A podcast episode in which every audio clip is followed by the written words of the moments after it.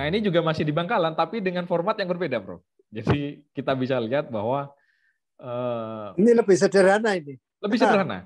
lebih nah, sederhana. kalau kalau dilihat dari pakaiannya, dilihat dari pakaiannya, kemudian dilihat dari apa namanya uh, penataannya, ini nampaknya tidak tidak digunakan untuk uh, seni pertunjukan yang besar ya, seperti topeng, kemudian uh, drama tidak. Tapi ini kayaknya di uh, apa namanya dibuat untuk uh, seni pertunjukan yang sifatnya agak kerakyatan gitu.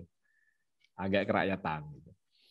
nah kalau dari settingannya ini tidak ada di Jawa seperti ini bro jadi settingan yang seperti ini tidak ada di Jawa tapi di apa di tulisannya ditulis uh, cara Bali gitu. Cara Bali. Uh, ya cara Bali cara Bali tebangkalan gitu. Barangkali ini ini asumsi saya karena saya tidak bisa bahasa Belanda gitu. Barangkali format seperti ini dulu juga diinspirasi oleh uh, apa persinggungan dengan budaya-budaya Bali ya barangkali ya. Uh, di Bali juga ada format seperti ini untuk mengiringi ritual biasanya. Jadi kalau ritual itu format format apa namanya penataan gamelannya itu lebih sederhana karena untuk hanya untuk kebutuhan ritual dan nada-nadanya itu nada-nada yang repetitif nada-nada yang berulang-ulang gitu, sama seperti berzikir gitu ya, nadanya berulang-ulang. Gitu. Hmm. Nah, jadi ini untuk aspek uh, ritual. Jadi kita bisa melihat bahwa realitas uh, ekspresi masyarakat Madura pada waktu itu itu terbuka sebetulnya. Jadi uh, tidak pakem sebetulnya ya. Mereka berusaha ya, untuk uh, menerima, mau menerima. menerima gitu. Itu Jadi, ini kita bisa melihat data ini kan data data tahun iya, 30 iya. bahwa pada tahun 30 mereka sudah sangat inklusif. Berjiwa gitu. terbuka, gitu. kan berjiwa terbuka, mau menerima. Betul, betul. Betul. Oke, baik bisa di next lagi. Nah, ini yang lebih kerakyatan ini. Jadi si Brand Bush juga tidak hanya menangkap seni-seni yang sifatnya keraton ya, tapi dia juga menangkap realitas eh, seni pertunjukan di rakyat gitu ya. Kalau bahasanya bahasa antropologi mungkin eh, seni rakyat gitu ya. Seni rakyat. Ini uh, saya nggak tahu mungkin Pak Adrian nanti bisa menjelaskan ke saya ya. Salah bet uh, salah bet honor saya nggak tahu ini apa ini. Uh, barangkali ada hubungannya dengan selawat gitu ya. Oh. salabet. Selawatan gitu ya. Ya, Mas Fendi mungkin bisa bisa ini juga ya. Sering Mas Fendi sering baca teks Belanda ya. Ini saya nggak ya. tahu. Nah, jadi kalau saya menggambarkan apa namanya pertunjukan ini, ini per, uh, sebetulnya cikal bakal dari saronen. Saronen itu alat musik tiup yang uh, sangat khas di Madura ya, Prof ya, untuk me, apa mengiringi karapan sapi itu ya. Karapan sapi. Ya. ya, ini ada salah seorang yang meniup saronen dan hanya satu kendang. Jadi saronen dan satu kendang. Nah, ini Tapi tidak ada anu ya, tidak ada bonangnya ya itu. Belum, belum, Prof. Jadi di oh. tahun 30-an itu uh, formasi bentuk seni pertunjukan saron itu bukan seperti itu gitu. Bukan seperti marching kalau sekarang kan kayak marching di berbaris gitu ya. iya, iya, iya. kemudian pakai seragam pakai kacamata dan lain sebagainya. Itu itu persinggungan dengan barat itu sebetulnya. Nah iya. nanti uh, saya jelaskan. Ya kan ini, ini improvisasi. Betul ini improvisasi prof. Ini improvisasi betul. Bagus Jadi, bagus. orang Madura itu sebetulnya tidak suka pakem gitu ya. Kalau saya iya. kalau saya amati itu kayaknya orang Madura ini selalu mengkritik justru, mengkritik pakem justru. Iya. Ini kan sebetulnya bentuk respon dari seni keraton ya, eh, seni keraton yang sangat adiluhung. Kemudian mereka mencoba berekspresi di luar itu, gitu ya. Ini ada anak-anak, ini kayaknya uh, mengiringi dolanan ya, uh, mengiringi apa uh, dolanan untuk anak-anak. Oke, bisa next mas. Wah. Nah, ini aneh lagi. ini aneh lagi ya. Ini uh, ini seperti Kira-kira ini musik apa, Bro? Ya? Musik apa ini kira-kira, Bro? Tuk-tuk, Mas. Tuk-tuk. Ya, betul. ini kalau kalau bisa di apa kalau bisa kita asumsikan ini barangkali prototype ya bro. Prototype dari patrol yang sekarang itu uh, apa namanya uh, marak gitu ya di komunitas Madura ya. Kalau di Jember sekarang kontongannya iya. banyak sekali bro. Uh, kontongannya sampai di jajah dan sekali, uh, iya. banyak sekali itu. digunakan di musim Ramadan itu bulan-bulan iya, Ramadan sahur-sahur gitu. Betul Kemudian di daerah Sampang Pamekasan itu uh, jadi daul itu ya, jadi uh, ensemble daul ya. Ini ini mungkin cikal bakalnya, cikal bakal uh, musik uh, apa namanya patrol yang dengan ensemble yang sangat uh, ramai dan sangat variatif itu awalnya begini gitu. Hmm. Nah, ini juga dari apa namanya dari setting pertunjukan ini nampaknya adalah seni yang sifatnya arah-arahan. Jadi untuk mengiringi gitu, Bro. Tapi nah, ini juga ada ya, kayaknya ini alat-alat musiknya asli Madura ini. Madura, betul. Ya. Kalau kalau gini, kalau yang apa diasumsikan oleh Helen Bovier itu gini dia bilang. E, kalau dari segi permainan dan segi bunyi, nampaknya orang Madura uh, lebih awal itu mengenal musik kayu dan kulit, kata dia. Hmm. Eh sorry, musik kayu dan bambu, musik kayu dan bambu.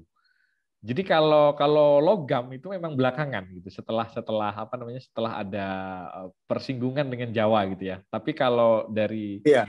aspek bunyi itu eh, mereka justru lebih dahulu masuk yang kayu. Nah, instrumen kayu itu salah satunya itu tuk ini instrumen tuk-tuk. Jadi kalau Helen Bovier pakai pakai istilah tuk-tuk gitu ya. Ada juga yang bilang dik-dik, ada yang ding-ding, ada yang uh, patrol gitu. Itu sebenarnya dari anomatope dari alat apa bunyi alat musiknya. Nah, ini juga kita masih lagi-lagi melihat uh, tetet ya, saronen ini, Prof. Jadi ada yeah. orang yang bermain saronen. Jadi memang pada saat itu saronen ini juga punya fungsi sebagai eh, apa namanya musik arak-arakan. Jadi memang untuk mengiringi arak-arakan gitu ya.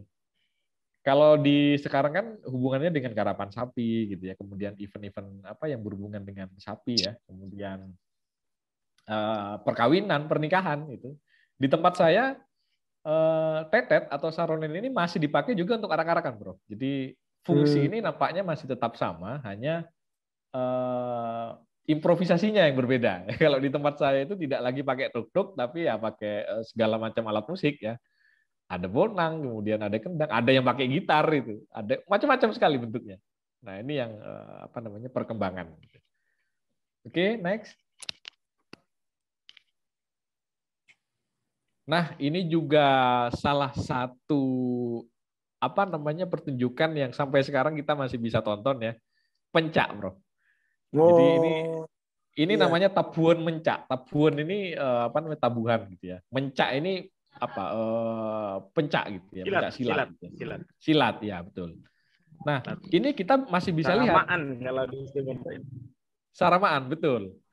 Ini sampai sekarang kita masih bisa lihat ini, Prof. Masih bisa kita lihat uh, di khususnya di semua masyarakat Madura ya, saya lihat di Sumeneb masih ada, di Pamekasan juga masih ada, di situ Bondo, Bondowoso, Jember kayaknya ini masih ada. Hanya yang membedakan uh, penyajiannya yang berbeda. Uh, lagi-lagi berkaitan dengan penggunaan instrumen karena saat ini juga sudah banyak pengaruh instrumen, ada yang uh, ditambahi kenong telok gitu. Kalau di tempat kami di situ Bondo itu instrumen yang nggak bisa lepas itu kenong telok gitu.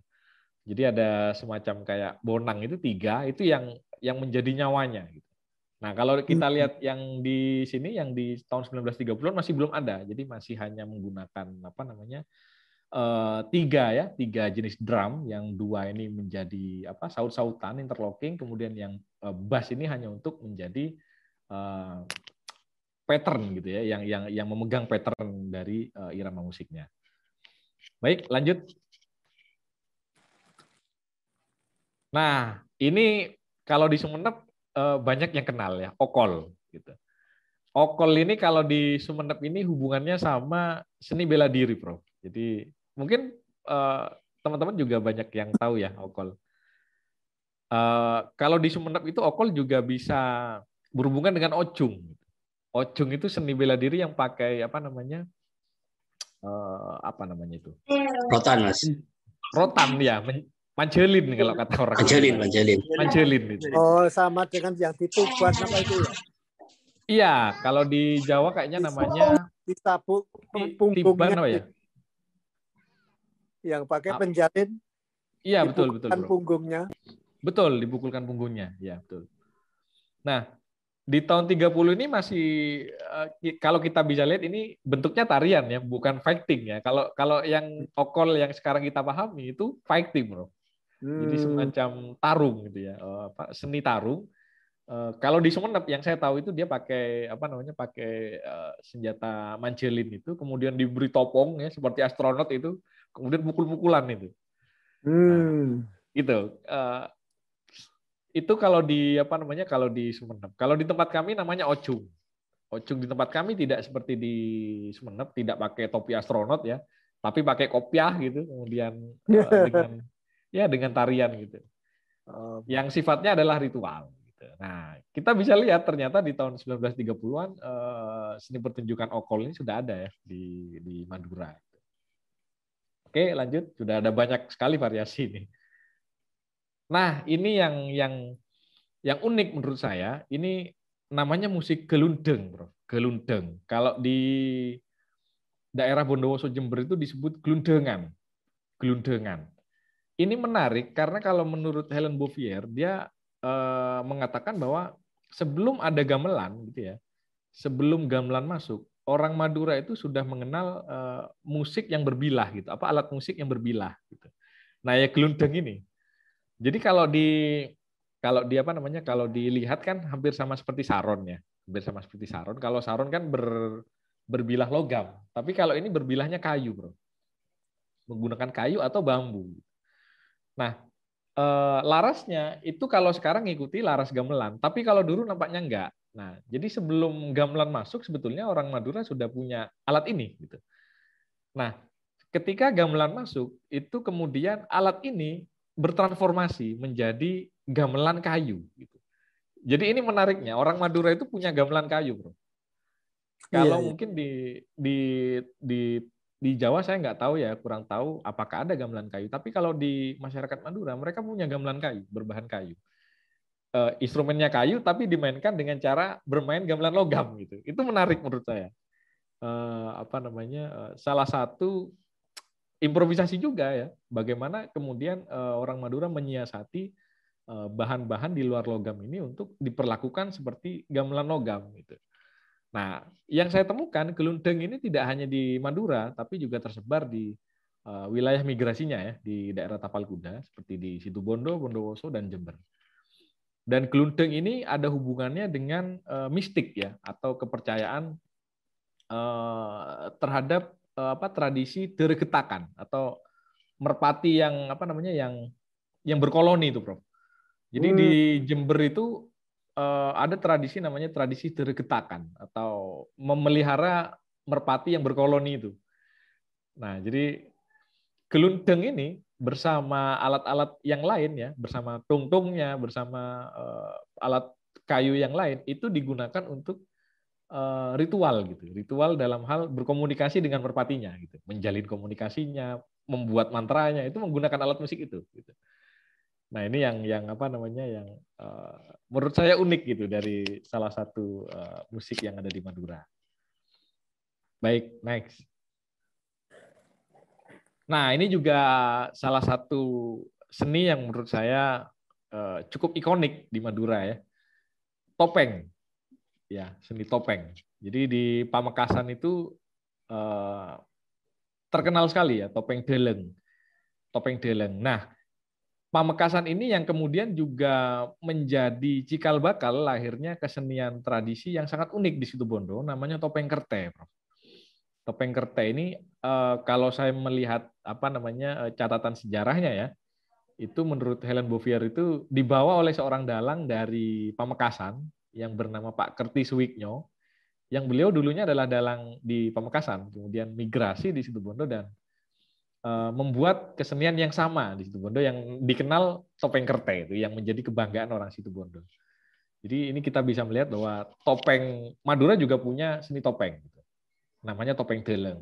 Ceritanya berbeda, Prof. Kalau di Malang itu biasanya ceritanya Panji ya, eh, mengulas tentang cerita-cerita Panji. Tapi kalau di Madura ini menggunakan cerita Mahabharata, menggunakan hmm. cerita iya, uh, iya. Pandawa gitu. Maka sebetulnya ada hubungannya juga dengan ruatan sebetulnya. Jadi topeng Ruat. deleng ini ada hubungannya dengan ruatan seperti yang diceritakan oleh Pak Tajul. Pak Tajul gitu ya. Jadi ketika meruat itu sebetulnya ada pilihan-pilihan dalam hal apa namanya eh, apa mengundang seni pertunjukannya. Bisa mamaca ya, bisa macopat, bisa topeng deleng gitu. Karena di dalam topeng ini juga meriwayatkan atau menarasikan cerita-cerita tentang Pandawa gitu.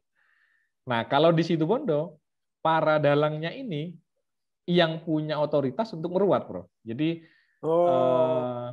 eh, ya, jadi yang bisa meruat itu kalau nggak dalang ya pembaca memaca gitu. Jadi ini yang menarik gitu ya. apa keterkaitan keterkaitan antara seni pertunjukan dan ritualnya itu yang yang menurut saya menarik. Gitu. Nah ini ada ada apa seperti monster ini ya. Ini kalau di kalau di ruatan itu ada juga yang sosok seperti monster itu dikatakan betara kala itu ya atau oh. atau sosok yang di, dianggap apa namanya punya punya apa namanya pengaruh buruk gitu ya. ya ini kalau Pak Tajul ke mana? Kalau di Pak Tajul kan bukan berada kala. Berita kala ya. Berita kala. Iya betul. Ya. Tadinya bercara kala, bercara kala, jadi berita kala. ya, jadi ini menariknya gitu ya. Apa namanya keunikan-keunikan ketika orang Madura itu mengadaptasi seni Jawa gitu ya. Oke, bisa lanjut. Nah, ketika saya membaca apa namanya uh, tulisan dari Brown Boys, kemudian saya menemukan uh, peneliti lagi gitu ya setelah Brown Boys, pasca Brown Boys itu Brown Boys itu eranya Yap Kuns ya tahun 1930-an. Kemudian ada peneliti lagi yang dia uh, bertitik pijak pada penelitiannya si Brown Boys gitu. Jadi si namanya Helen Bouvier, dia peneliti dari Prancis yang menulis ya menulis disertasi S3-nya itu tentang apa namanya realitas eh, seni pertunjukan dan musik masyarakat Madura di Sumeneb khususnya. Kemudian dibukukan yang bukunya ini sangat fenomenal dan dibicarakan orang banyak di dunia itu ya. Bahkan kalau kita mencari seni Madura itu yang menjadi buku babon dan rujukannya pasti ke si Helen Bouvier ini gitu. Padahal eh, sebelum Helen Bouvier ini ada Brand Boys gitu. Jadi Helen Bouvier ini berpijak pada eh, penelitian si Brand Boys gitu.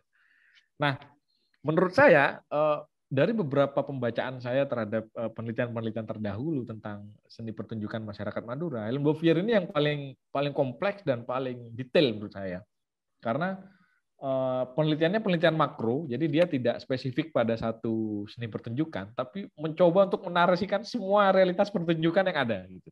Hmm. Dari mulai tari, musik, zikir ya, syair-syair itu itu nah, dicatat semua, bro. Bagus lah. Dicatat semua. Orang berzikir dicatat itu. Dan hmm. itu di ditranskripsi ke notasi balok itu. Yang yang harapannya orang barat bisa membaca itu gitu. Oh. Itu sangat detail sekali. Kemudian panggungnya, pentasnya semuanya dicatat sama dia. Ter, termasuk uh, praktik uh, praktik uh, apa namanya? eksistensinya ya uh, dengan arisan dan lain sebagainya itu semuanya dicatat. Nah, dari sini saya mulai mulai tahun punya berapa tahun berapaan itu ya kira-kira yang tahun 86, Bro. Oh, 80 masih dia studinya studinya dua tahun bersama ini pasangan suami istri ya Helen Bouvier ini dengan dengan suaminya gitu ya tinggal di Sumeneb. Kalau ini, tidak salah dia ini salah dia, satu uh, salah satu anunya Pak Tajul ini yang dimintai oh, oh. ya. keterangan. Ya oh. salah satu informannya informan utamanya Pak Tajul. Pak Tajul ya. ya ya, ya. bagus jadi dia dia tinggal di di Batu Putih. Jadi dia tinggal di apa kecamatan Batu Putih. Kemudian selama dua tahun ini dia berkelana gitu. Ya. Berkelana di Madura. Ya pada saat itu Madura masih bukan seperti sekarang ya, Prof. Masih sangat uh, barangkali sepi gitu ya. Karena di cerita etnografinya tuh menarik sekali dia bercerita tentang Madura ya dengan sepi, dengan apa gitu gitu. Rumahnya masih jauh berjauhan gitu ya. Dia mengamati orang yang apa eh, melakukan patrol itu ya. Jadi menarik sekali. Jadi di dalam di dalam buku ini sangat detail sekali membahas tentang apa realitas seni pertunjukan ya eh, masyarakat Madura khususnya di Sumeneb. Nah dari sinilah saya punya bayangan gitu ya seperti apa sih seni Madura yang eh, yang ada di Pulau Madura gitu. Harapan saya saya bisa berpijak dari situ dari penelitian ini saya ingin ingin membaca sebetulnya seperti apa kemudian perkembangan Madura ini ketika dia dibawa ke uh, daerah rantaunya gitu ya di di uh, Tapal Kuda itu. Jadi saya berpijak dari dua penelitian ini untuk untuk apa namanya melihat realitas uh, seni pertunjukan di Tapal Kuda. Oke, baik, next.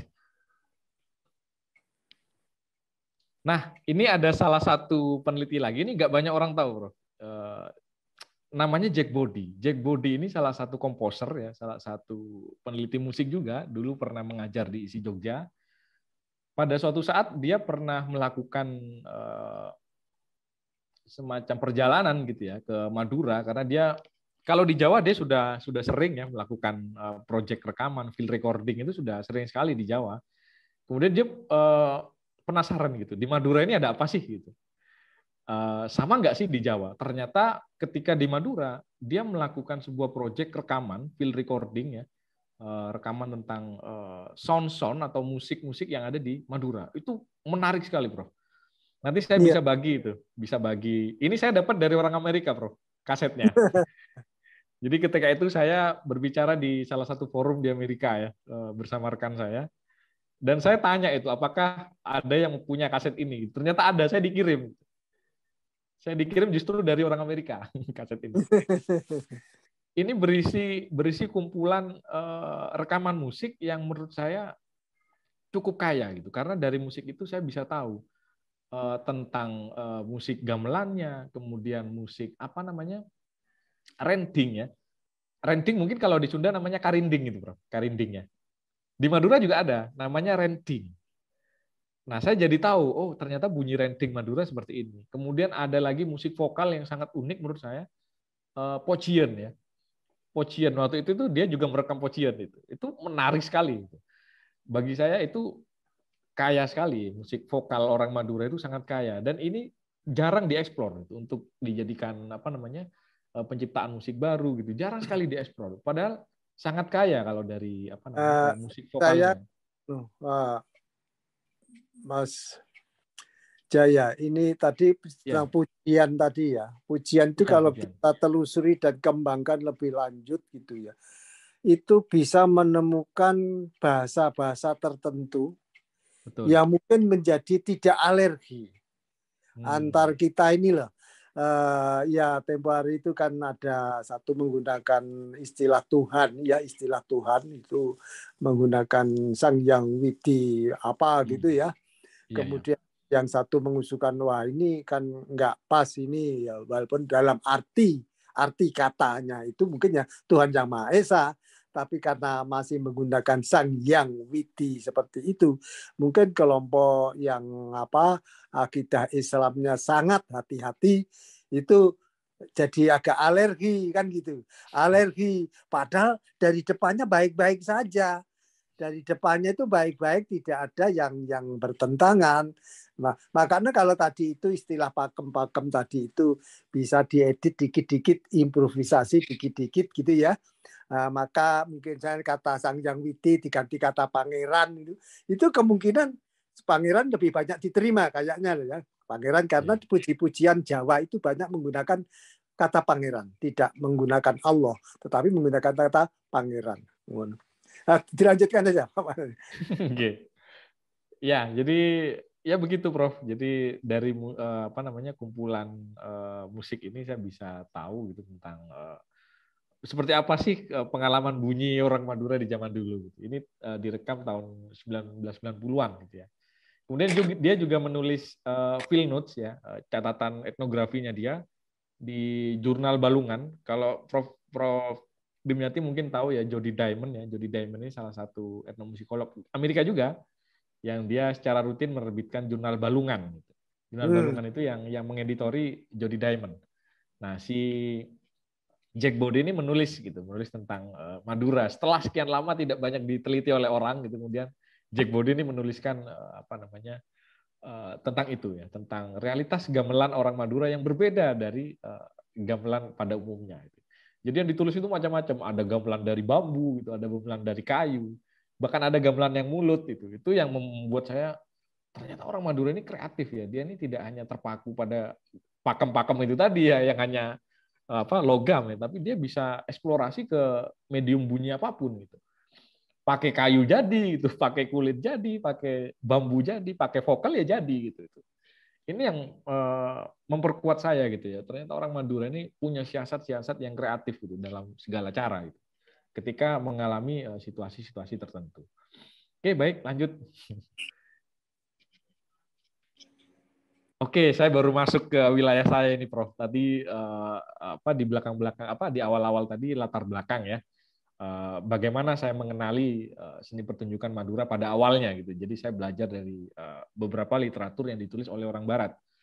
Sebetulnya ada banyak akademisi-akademisi kita di Indonesia yang juga serius meneliti seni pertunjukan Madura seperti Prof Hermin, kemudian Pak Zulkarnain dan banyak lagi lainnya. Hanya saja apa namanya tidak tidak terlalu banyak diekspos gitu sehingga banyak orang tidak tahu gitu, dan dan aksesnya pun sulit. Gitu.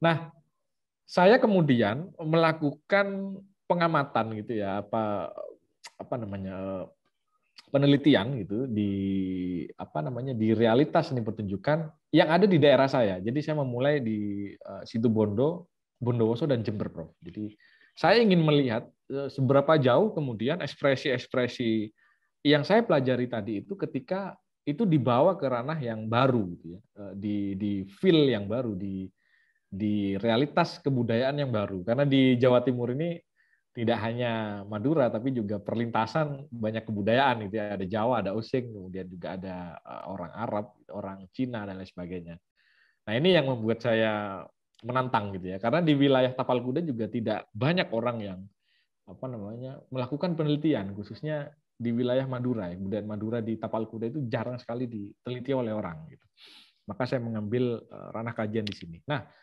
saya melihat uh, membaca jurnal dari Hussein Lawrence ya, Hussein Lawrence, Huson Lawrence. Uh, dia banyak sekali studinya tentang perjalanan migrasi orang Madura sebetulnya.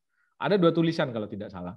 Salah satu tulisannya itu membahas tentang peta, peta migrasi yang yang berjalan selama empat periode, empat tahapan dari periode kerajaan ya, dari kerajaan Majapahit hingga uh, kemerdekaan, proses kemerdekaan kalau tidak salah itu kalau di Sumeneb, Sumeneb itu konsentrasinya uh, lurus biasanya. Apa namanya wilayah migrasi itu jalurnya lurus. Uh, ini sebetulnya teori dari ini juga teori dari uh, alah saya lupa. Jadi orang Madura itu cara bermigrasinya dia menarik garis lurus dari dari Sumeneb ya Sumeneb Pamekasan Pamekasan seperti itu. Nah, Sumeneb kebanyakan itu larinya ke Situbondo, sebagian ke Bondowoso dan sebagian lainnya ke Jember. Kemudian Pamekasan, Pamekasan itu uh, wilayahnya Jember dan Probolinggo dan lain sebagainya. Nah, ini yang yang miss di sini sebetulnya uh, perjalanan Pamekasan ke Situbondo bagian barat sebetulnya. Karena kalau kita melihat apa namanya realitas masyarakatnya, Situbondo bagian barat ini masih masuk di wilayah Pamekasan. Seperti yang dibahas Mas Fendi ya, kalau kita membaca babat Besuki, walaupun itu masih berupa kronikal ya, orang-orang Pamekasan ini yang kelak itu memenuhi wilayah Bondowoso juga itu karena eh, apa namanya masih punya saudara dengan Kepate Alos yang namanya Kironggo itu. Kironggo itu yang di apa dipercaya eh, membabat Bondowoso gitu ya menjadi eh, tokoh penting di di Bondowoso gitu. Jadi Situ Bondo bagian barat dan Bondowoso ini masih berhubungan dekat dengan Pamekasan gitu. Nah, ini jadi dari peta ini kemudian saya eh, mencoba untuk melihat gitu ya, seperti apa sih sejauh mana kebudayaan Sumeneb ini eh, berkembang dan melakukan adaptasi gitu ya dengan dengan masyarakat yang kulturnya itu sudah mulai kosmopolit gitu ya. Karena di wilayah Situbondo ini dulu Panarukan kan kita semua tahu ya, wilayah industri di situ ada banyak eh, perkebunan kemudian ada banyak eh sorry kok perkebunan industri ya pabrik gula ya ada lima pabrik, pabrik gula pada pabrik waktu itu. kertas ya Pabrik kertas. Pabrik gula, Prof. Pabrik kertas dan pabrik gula. Dulunya ada pabrik oh. kapas ya. Kemudian yang paling banyak pabrik gula. Pabrik kertas leces ya. Leces ya. Probolinggo, Prof. Iya, iya, iya. Yang paling banyak pabrik gula. Kami punya enam itu. Ada enam titik pabrik gula. Itu terbanyak itu. Saya pikir itu banyak sekali waktu itu. Ada pelabuhan juga, pelabuhan Panarukan itu yang menjadi apa namanya eh, jalan untuk mengekspor tembakau ya eh, ke Bremen dan lain sebagainya waktu itu. Jadi bisa dikatakan sangat kosmopolit pada waktu itu. Nah itu juga yang membawa orang-orang Jawa pergi ke Situbondo. Jadi perjalanan eh, nenek moyang ibu saya mungkin juga karena itu, karena industrialisasi itu. Jadi saya ini proyek industrialisasi dari ayah dan ibu yang sama-sama bermigrasi. Iya iya iya dari Nganjuk itu ke menuju Situbondo karena pabrik gula, Bro. Ya, karena pabrik gula. Iya, jadi dipersatukan oleh industri. Jalan kereta api ya waktu Waktu itu ada, justru nah, ada tram. Ya, justru karena ada, jalan, ada tram. Dari Nganjuk itu langsung saja itu. Iya, jadi bisa dikatakan situ Bondo ini dulu kosmopolit ya. Bisa dikatakan pusat pusat-pusat apa namanya industri di Jawa Timur bagian timur. Oke, lanjut next. Nah, ini yang ingin saya katakan. Begini ya realitas, beginilah realitas apa namanya seni pertunjukan yang ada di tempat kami gitu ya. Sangat kosmopolitan gitu. Kalau kita tahu itu kalau melihat apa seni ketoprak ya, seni ketoprak Madura itu selalu dengan eh, dengan apa namanya dengan uh, artistik yang sangat uh, tradisi ya, kemudian uh, rangkaian seperti itu ceritanya juga masih cerita tentang kerajaan dan sebagainya. Di tempat kami, Prof, ada sesuatu yang menarik jadi ada salah satu pondok pesantren yang namanya uh, Pondok Pesantren Wali Songo gitu ya. Ini ada di pusat kota gitu. Di hmm. di Kelurahan Mimbaan, di dekat rumah saya gitu ya. Kebetulan dekat rumah saya dengan pondok pesantren itu. Dan pondok pesantren ini uh, cukup unik karena dia coba untuk membangun atau menciptakan uh, ekspresi seni yang baru gitu ya di tengah uh, ekspresi seni yang sangat sumenep banget gitu ya di tengah seni tabuhan ketoprak yang sangat populer di tempat kami. Kemudian si kiai ini membuat seni baru gitu ya. Namanya tetap sama, tabuhan gitu, tapi ada embel-embel drama Islami. Jadi yang disaksikan oleh kita ini adalah panggungnya ya. Panggungnya hampir sama seperti panggung ketoprak, tapi isinya berbeda. Jadi ini yang bermain para santri, Prof para para santri yang masih sekolah itu, yang masih sekolah, kemudian uh, mereka ini menceritakan bukan cerita kerajaan, tapi cerita sejarah gitu ya. Jadi ini menarik menurut saya. Cerita sejarah itu dari sejarah Islam ya, kemudian ada sejarah nasional gitu. Ada sejarah tokoh lokal juga gitu. Dan yang menarik lagi, mereka bisa me, apa namanya uh, mengkolaborasi banyak uh, kultur gitu di dalamnya. Ini kalau kita lihat ini sebetulnya konteks cerita uh, di Arab gitu ya, cerita tentang sahabat Nabi ya. Tapi kalau kita lihat bajunya ini kan macam-macam ini. ada baju batik, gitu, ya, ada baju sarungan ini ada. Ini kan menarik menurut saya. Ini kenapa kok bisa begini gitu ya? Kok kok bajunya ini kok apa namanya pakai kopiah lah pakai sarung gitu di Timur Tengah nggak ada seperti itu kan ya mungkin ini, ini yang, apa ya lagi dakwah. iya, lagi dakwah. Saya tanya itu waktu itu. Anu, Pak Kiai, kenapa kok kok hanya apa namanya hanya satu orang yang dandanannya itu seperti Arab banget gitu. Ya kalau dandanannya seperti semua nggak ketahuan yang mana yang kiai kata dia. Oh. Saya oh iya ternyata begitu. Dan yang menarik itu bagaimana eh, konteks kultur lokal itu bisa diadaptasi gitu loh, Prof. Bisa diadaptasi, kemudian uh, wacana-wacananya itu uh, apa namanya bisa mewakili gitu, mewakili konteks kultur uh, orang-orang di situ Bondo gitu. Nah ini yang menarik. Kemudian yang yang menarik lagi uh, musiknya. Musiknya itu tidak lagi main gending-gending yang pada umumnya gitu ya. Uh, ya misalnya kalau di ketoprak ada gending angling, gending uh, apa namanya rarari dan lain sebagainya. Tapi mereka enggak, mereka membuat musik sendiri gitu. Jadi ibaratnya ya hampir sama seperti jazz lah penuh improvisasi gitu. Iya. Jadi iya. Ada drumnya gitu ya, kemudian ada hadranya, ada solawatnya gitu. Yang yang sebetulnya itu tabu gitu. Ini nggak pernah solawat dinyanyikan apa di atas panggung dengan dengan apa dengan konteks yang seperti itu. Itu itu dilakukan itu oleh orang-orang yang pesantren gitu ya. Ini kan unik menurut saya. Dulunya pesantren ini eh, barangkali dianggap sangat saklek gitu ya, sangat tradisional. Tapi saya melihat realitas ini, saya melihat ini nggak nggak saklek gitu. Ini kreatif iya. sekali. Ini ini justru mengkritik modernitas kata saya. Gitu. Karena dari dari ekspresi-ekspresi yang ditunjukkan itu sebetulnya uh, mereka sangat dinamis gitu. Uh, bisa menangkap wacana modernitas, kemudian mempertanyakan kadang itu uh, di dalam cerita-ceritanya itu. Ini yang yang uh, menarik buat saya. Oke, okay, bisa next.